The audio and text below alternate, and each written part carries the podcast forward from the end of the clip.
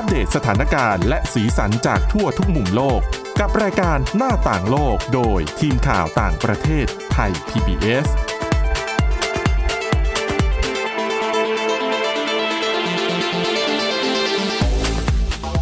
สวัสดีค่ะ ยินดีต้อนรับคุณผู้ฟังเข้าสู่รายการหน้าต่างโลก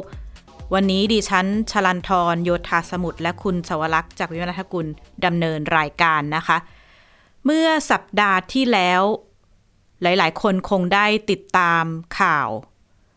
งานพระราชพิธี พระบรมศพ สมเด็จพระราชินีนาถเอลิซาเบธที่สองนะคะ ก็ถือเป็นข่าวที่เสียใจอย่างมากของผู้คนทั่วทุกมุมโลกนะคะ และไทย PBS เองก็ได้ติดตามนำเสนอ ข่าวพระราชพิธีที่มีมาตั้งแต่วันศุกร์สัปดาห์ที่แล้วแล้วก็งานพระราชพิธีที่เป็น งานจัดโดยรัฐบาล State Funeral เนี่ย ก็จะจัดขึ้นในวันจันนี้นะคะ วันนี้ก็จะเชิญคุณผู้ฟังมาฟังเกร็ดเล็กเกร็ดน้อยงานพิธี พระบรมศพของสมเด็จพระราชินีนาถเอลิซาเบธที่สองและนอกจากนี้ก็จะมีข่าวเกร็ดเล็กเกร็ดน้อยต่างๆ ในเรื่องของอีลอน มัสแล้วก็อดีตคู่รักของเขาที่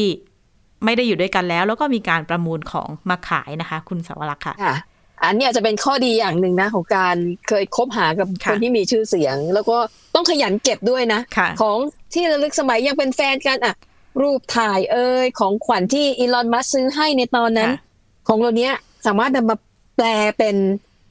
เอ่อเรียกว่าอะไรนะ เอามาขายเป็นเงินได้อะพูดง่ายๆแล้วก็ได้ราคาดีด้วยนะคะ ค่ะ ข่าวแรกจะชวนคุณฟังคุณสารักคุยในเรื่องของ เรียกได้ว่าช็อกโลกไม่น้อย แต่ว่าหลาย ๆ คนก็ติดตามค่ะข่าวของสมเด็จพระราชินีนาถเอลิซาเบธอยู่นะคะ ซึ่งเราได้คุยกันไปสักอาทิตย์ที่แล้วก่อนหน้านี้ วันที่อืมมีการประกาศข่าวสวรรคตค่ะของสมเด็จพระราชินีนาถเอลิซาเบธที่สองนะคะ ทีนี้หลังจากการประกาศเนี่ยก็มีการเตรียมงานกันอย่าง เรียกได้ว่ารวดเร็วยิ่งใหญ่ แล้วก็หลาย ๆ คนก็บอกว่าอืม จะกลายเป็นงานใหญ่งานงานหนักอย่างมาก เป็นเรื่องท้าทายอย่างมากของคนที่จะมาเตรียมในเรื่องของความปลอดภัยต่าง ๆ เพราะว่าเป็นงานช้างเลยนะคะ คุณสาวรักษ์คุณผู้ฟัง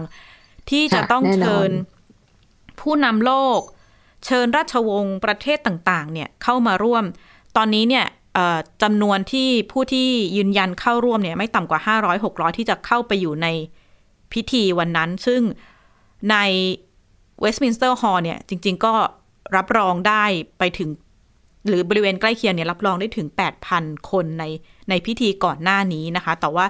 ค่ะครั้งนี้ก็คงต้องมีการจำกัดจำนวนคนที่เห็นได้ชัดเจนว่าในการเชิญผู้นำประเทศต่างๆ ก็จะมีการแจ้งเตือนว่าให้ขอลดจำนวน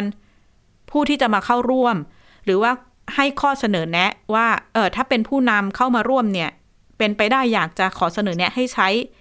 เครื่องบินพาณิชย์มา หรือว่าอ๋อมาถึงเนี่ยค่ะให้ค่ะก็ให้ใช้รถค่ะโค้ชมาร่วมกันนะคะ ก็ก็เดี๋ยวเราจะคงจะได้เห็นภาพว่าจะมีผู้นำคนไหน นั่งรถโค้ชบางคนอาจจะได้สิทธิพิเศษให้เอารถประจำตำแหน่งรถตัวเองมาอืมอย่างโจไบเดนเนี่ยแน่นอนว่าจะต้องได้เห็นภาพ The Beast นะคะค่ะรถของประธานาเพธิราะบว่าดีใช่ค่ะเพราะว่าผู้นำสหรัฐอเมริกาเนี่ยเขาจะให้ความสำคัญกับเรื่องความปลอดภัยแบบค่ะ มาก ๆเลย ไม่ว่าจะเดินทางไปเยือนประเทศไหน จะต้องมีเรียกว่าอะไรคณะ เจ้าหน้าที่อารักขาความปลอดภัยส่วนตัวและหนึ่งนะคะ ยานพาหนะค่ะก็จะต้องเป็นของผู้นำสหรัฐ คือเขาก็จะเอาขึ้นเครื่องบินมาด้วยใช่เรียกได้ว่าทำเนียบขาวเคลื่อนที่นะคะ แต่ค่ะทีนี้ในปฏิบัติการทั้งหมดเนี่ย กินเวลาตั้งแต่มีการประกาศการสวรรคตเนี่ยจนถึงจัดพระราชพิธีก็ประมาณอาทิตย์หนึ่งนะคะ เวลาเตรียมตัว แต่ทั้งหมดทั้งมวลค่ะเนี่ย มีการเรียกเป็นปฏิบัติการมีโค้ดเนมต่างๆนะคะอย่างที่ครั้งที่แล้วเราได้คุยกันว่า การเอ่อสวรรคตของสมเด็จพระราชินีนาถเอลิซาเบธที่สองเนี่ยชื่อเป็นทางการที่เขาใช้ก็คือปฏิบัติการลอนดอนบริดจ์ก็คืออ่า Operation London นะคะ ซึ่งจริง ๆ เนี่ยก็เป็นการกำหนดชื่อขั้นตอนระหว่างการสวรรคตของพระราชินีนะคะ แล้วก็รวมไปถึงกับปฏิบัติการขั้นตอนในช่วงพระราชพิธีพระบรมศพต่างๆ อันนี้ก็เป็นเรียกว่า Operation London Bridge ซึ่งโอเปอเรชันปฏิบัติการต่างๆ ที่มีมากมายเนี่ย มันจะอยู่ภายในปฏิบัติการใหญ่ ชื่อว่า Operation Lion ซึ่งอันนี้ก็เป็นแผนครอบคลุมทุกอย่างนะคะสำหรับการสวรรคตหรือการเสด็จสวรรคตของราชวงศ์ อังกฤษทุกพระองค์อันนี้เป็น operation ใหญ่ ส่วนพอสำหรับสมเด็จพระราชินีนาถเอลิซาเบธที่สองเนี่ยก็จะมีชื่อว่า Operation London Bridge แต่ว่าระหว่างเนี้ยก็จะไม่ใช่แค่ใช้ปฏิบัติการเดียวนะคะ เพราะว่าถ้าหลาย ๆ คนได้ติดตามข่าวเนี่ย ก็จะมีการเคลื่อนพระบรมศพตั้งแต่ที่สกอตแลนด์ขึ้นเครื่องมาจนกระทั่งมาถึงลอนดอน มาที่พระราชวังบักกิงแฮม เคลื่อน ไปที่เวสต์มินสเตอร์ฮอลล์หรือว่าอาคารรัฐสภา รวมไปถึงสถานที่ที่จะมีการจัดงานพระราชพิธี อย่างเป็นทางการวันที่ 19 นะคะ ก็มีตั้งแต่ Operation Unicorn นะคะ ก็คือตั้งแต่การสวรรคต สวรรคตของสมเด็จพระราชินีนาถเอลิซาเบธเนี่ยที่ที่สกอตแลนด์เนี่ยก็มีขั้นตอนตั้งแต่การเคลื่อนย้าย พระบรมศพจากที่พระราชวังไปถึง เปิดให้คนเข้าไปสักการะในในในโบสถ์เซนจายส์ต่างๆนะคะนี่ก็เป็นจนกระทั่งนำพระบรมศพเนี่ยไปถึงที่เครื่องบิน ประจำพระองค์ที่จะนำพระบรมศพมาที่กรุงลอนดอนนะคะ อันนี้ก็คือเป็น Operation Unicorn ขณะที่อยู่บนเครื่องบินเนี่ย ก็จะเรียกว่า Operation Over Study ก็เป็นการนำพระบรมศพ ขึ้นเครื่อง แล้วก็มาถึง ที่ลอนดอนที่พระราชวังบักกิงแฮมนะคะ ระหว่างนั้นเนี่ย ก็จะมีปฏิบัติการย่อยๆ ไม่ว่าจะเป็นปฏิบัติการ Operation มาคีอันนี้ก็จะเป็นครอบคลุมเฉพาะพื้นที่ใน 4 วันเนี่ย ที่เปิดให้ประชาชนเข้าไปเคารพพระบรมศพ ในเวสต์มินสเตอร์ฮอลล์ก็จะช่วงเวลาเขาจะเปิด 24 23 ชั่วโมง ต่อวันนะคะ ให้ประชาชนเนี่ย จากเว้นไว้หนึ่งชั่วโมงเหรอคุณใช่ค่ะค่ะ ไม่แน่ใจว่าหนึ่งชั่วโมงอาจจะเป็นเพราะว่าการพักหรืออะไรต่างๆ แต่ว่าทั้งหมดเนี่ยเปิด 23 ชั่วโมงต่อวัน เท่าที่ได้เห็นก็คือคนต่อคิวกันยาวมากนะคะ แล้วก็ระหว่างนั้นเนี่ยก็มีการออกคำเตือนจากทางทางการอังกฤษว่าเออถ้ามีเด็กลูกเล็กเด็กแดงเนี่ยอย่าเอาไป เพราะว่าต่อหน้าต่อแถวนานมาก เป็นหลายกิโลเลยนะคะ แล้วก็อาจจะใช้เวลาเป็นเกือบสิบชั่วโมงกว่าบางคนที่จะได้เข้าไป ถวายความเอาลัยถวายความเคารพต่อพระบรมศพนะคะ แล้วก็ปฏิบัติการอีกอันหนึ่งชื่อ Operation Feathers หรือว่าปฏิบัติการขนนกนะคะ ก็อันนี้จะเป็นการดูแลระบบข้างนอกตั้งแต่คนที่มายืนรอเพื่อเคารพพระบรมศพ แล้วก็ระหว่างก่อนจริงๆก่อนที่จะมีพระบรมศพเราเห็นกษัตริย์ชาลส์ที่สามเนี่ย ได้เสด็จเยือนพื้นที่ต่างๆ ทั่วสหราชอาณาจักร อันนี้ก็เป็น Operation Spring Tide นะคะ แล้วก็จะมาจบกันที่ Operation Golden Orb ก็คือลูกโลกทองคำก็จะเป็นช่วงเวลาการขึ้นพิธีบรมราชาพิเศษของกษัตริย์ชาลส์ที่สามซึ่งจะเกิดขึ้นน่าจะอีกสักประมาณเดือนหนึ่งนะคะ ถ้าถ้ามีการ ยืนยันวันเวลายังไง ก็คงจะนำเรื่องมาเล่าให้คุณผู้ฟังอีกรอบหนึ่งแต่ว่าแน่นอนนะคะ แต่ถ้าเป็นเดือนหนึ่งนี่ก็ถือว่าเร็วมากนะคะ เพราะว่าตอนที่สมเด็จพระราชินีนาถเอลิซาเบธที่สองเนี่ยกว่าจะทรงเข้าพิธีราชาพิเศษก็เว้นช่วงห่างจากตอนที่พระราชบิดาสวรรคตก็เป็นปีเลยนะคะ แต่ในส่วนของสมเด็จเจ้าชายชาวที่สามเนี่ย เดี๋ยวคงต้องรอฟังหมายกำหนดการกันอีกทีหนึ่งค่ะ ซึ่งถ้าได้ติดตามข่าวพระราชพิธีต่างๆเนี่ยก็มีประเด็นน่าสนใจหลาย ๆ อย่างนะคะ จะมีเกล็ดเล็กเกล็ดน้อยที่จริงต้องต้องเฝ้าติดตามว่าเขามีเกล็ดอะไร อย่างหนึ่งที่ดิฉันได้ได้ตามวันที่วันพุธของของเราอะนะคะ ก็คือวันค่ำๆเนี่ยประมาณสักสองทุ่มยี่สิบสองนาที ที่นู่นก็บ่ายสองยี่สิบสองนาที ได้เห็นภาพการเคลื่อนพระบรมศพจากพระราชวังบักกิงแฮมไปที่เวสต์มินสเตอร์ฮอลล์หรือว่าห้องโถงของอาคารรัฐสภาอังกฤษนะคะ หลายๆ คนสนใจว่า เอ้ยทำไมถึงบ่ายสองยี่สิบสองอังกฤษเองเขามีการ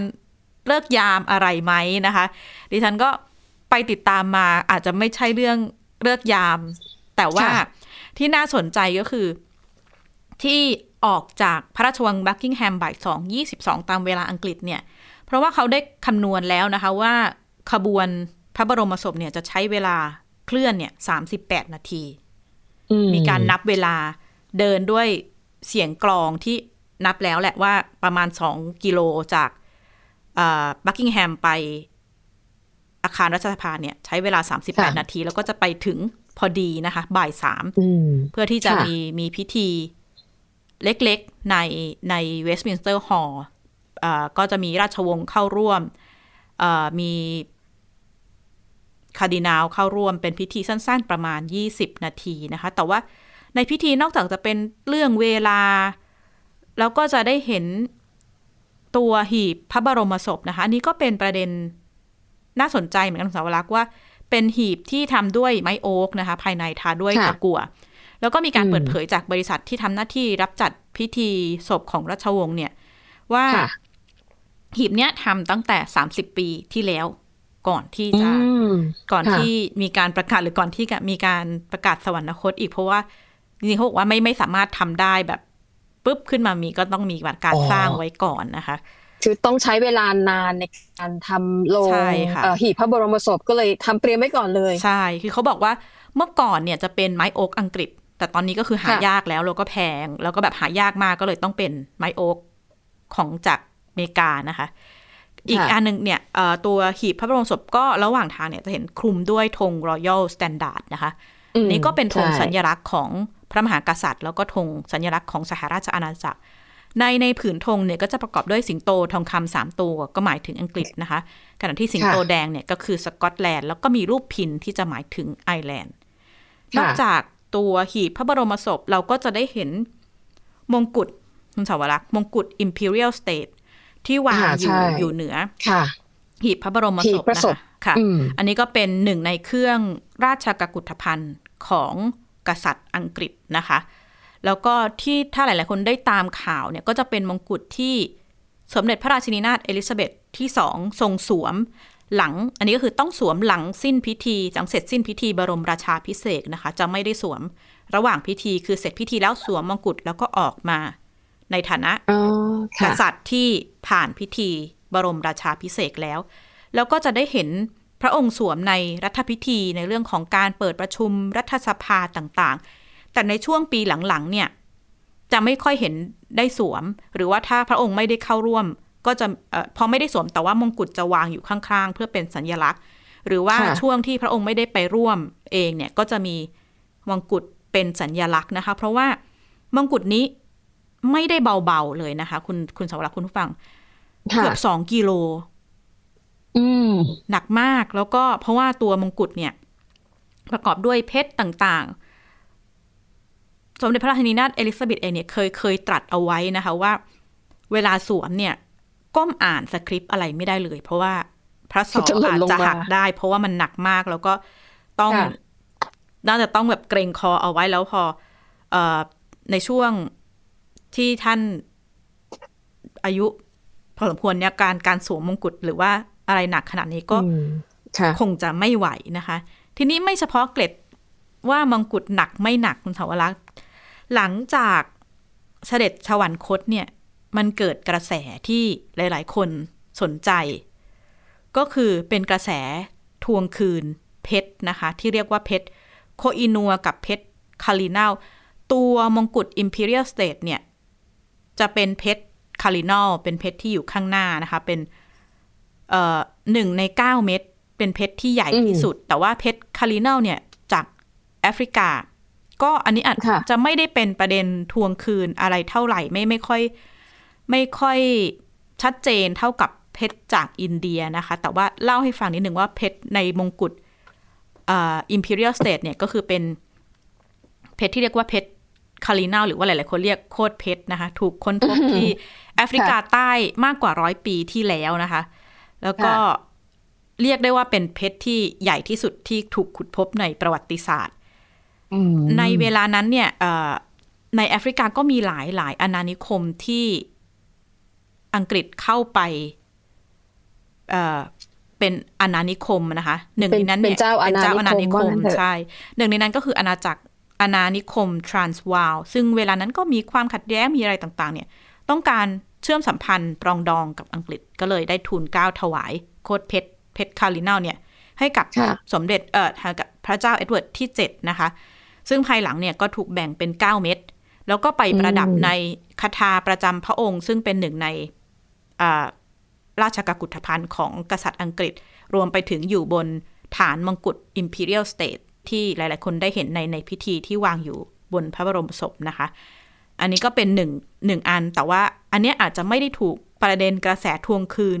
มากเท่ากับอีกหนึ่งเพชร คือเพชรโคอินัว ที่เกิดกระแสการทวงคืนเพชรบนโลกออนไลน์ของ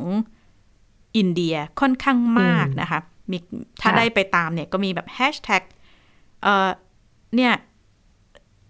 สวรรคตแล้วน่าจะคืนเพชรโคอินัวร์ให้อินเดีย ซึ่งจริง ๆ ประวัติศาสตร์ ค่อนข้างซับซ้อนนะคะ อาจจะ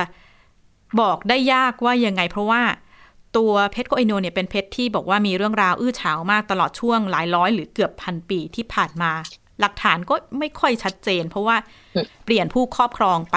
หลายมือนะคะ ไม่ว่าจะเป็นตั้งแต่จักรพรรดิโมกุลจักรพรรดิเปอร์เซีย จักรวรรดิอัฟกานิสถาน แล้วก็ไปจนถึงจักรพรรดิอินเดีย แล้วก็จักรวรรดิซิกนะคะ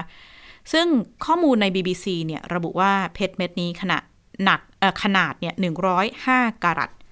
แล้วก็ใหญ่มากค่ะ ถ้าหลาย ๆ คนได้เห็นภาพจะเป็นจะเป็นมงกุฎที่ถูกสวม จะเป็นเพชรที่อยู่บนฐานมงกุฎที่ถูกสวมโดยพระราชินีของอกษัตริย์อังกฤษ เราก็จะไม่ได้เห็นสมเด็จพระราชินีนาถเอลิซาเบธที่สองสวมนะคะ ส่วนใหญ่ภาพที่หลาย ๆ คนได้เห็นเนี่ยจะเป็นช่วงที่พิธีบรมราชาพิเศษของสมเด็จพระราชินีพระราชาธิบดีชาลส์ที่สามคือพระบิดา อืมค่ะขออภัยค่ะ สมัยของอพระเจ้าจอร์จที่หกพระบิดาของสมเด็จพระราชินีนาถเอลิซาเบธที่สองมงกุฎเนี้ยสวมโดย สมเด็จพระราชินีเอลิซาเบธพระราชชนนีของสมเด็จพระราชินีนาถเอลิซาเบธที่สองนะคะ ก็จะเป็นมงกุฎขาวๆ ซึ่ง BBC ก็ระบุเนี่ย เพชรขนาด105กรัตเนี่ย ก็ตกเป็นของจักรวรรดิอังกฤษเมื่อสักกลางศตวรรษที่19นะคะ แล้วก็ ทุกวันนี้ก็กลายเป็นส่วนหนึ่งของเครื่องราชกกุฏภัณฑ์ของสหราชอาณาจักร ทางคนอินเดียส่วนใหญ่ก็เชื่อว่าเพชรเมเนี้ยถูกเอาไปในสมัยอาณานิคม แต่ทางอังกฤษทางราชวงศ์เองก็บอกว่าอันนี้เป็นของขวัญนนะคะ มอบให้กับราชวงศ์อังกฤษ ก็นี่ไม่ใช่ครั้งแรกที่จริง ๆ ที่ที่ประเด็นนี้เกิดเป็นกระแสทวงคืน ทรัพย์สมบัตินะคะแล้วก่อนหน้านี้ก็ก็เคยมีกระแสขึ้นมาหลายครั้ง แต่ว่าก็ยังไม่มีการข้อมูลออกมาชัดเจน ว่าเพชรถูกขโมยหรือเป็นของขวัญยังไงกันแน่ แต่ว่านอกเหนือจากเพชรโคอินัวอันนี้นะคะ มีกระแสอีกหลาย ๆ อย่างในเรื่องของทวงคืน ทรัพย์สมบัติต่างๆ ที่ถูกระบุว่าหายไปในยุคอนานิคมนะคะ ไม่ว่าจะเป็นตำรา เอกสารต่างๆที่นักวิชาการนักประวัติศาสตร์อินเดียเนี่ยบอกว่ามันมีมูลค่ามี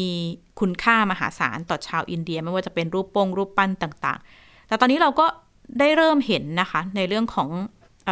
พิพิธภัณฑ์ ในอังกฤษเองก็ตามหรือในยุโรป ก็เริ่มมีท่าทีส่งคืน สมบัติหรืออะไรต่างๆ ชิ้นต่างๆ เนี่ยบ้างนะคะ เท่าที่เราเราได้เห็นไม่ว่าจะเป็นคืน ของให้กับกัมพูชา ให้ไทยเองก็ตามรวมถึงอินเดียเนี่ย ทางสกอตแลนด์ก็เพิ่งคืนของโบราณหลาย ๆ ชิ้นไปก่อนหน้านี้ นี่ก็เป็นเกร็ดเล็กเกร็ดน้อยที่เกิดขึ้นระหว่างงานพิธีบรมศพของสมเด็จพระราชินีนาถเอลิซาเบธที่สองค่ะ ค่ะ ก็เรื่องของการทวงคืนสมบัติของชาติเนี่ยเขาก็ทำกันได้นะคะเพียงแต่ว่า จะต้องมีหลักฐานยืนยันที่ชัดเจนว่าวัตถุโบราณชิ้นนี้หรือว่าอัญมณีชิ้นนี้เนี่ย เคยอยู่ในความครอบครองของประเทศนั้นๆนะก็ว่ากันไปก็ต้องขึ้นอยู่กับหลักฐานเป็นหลักนะคะ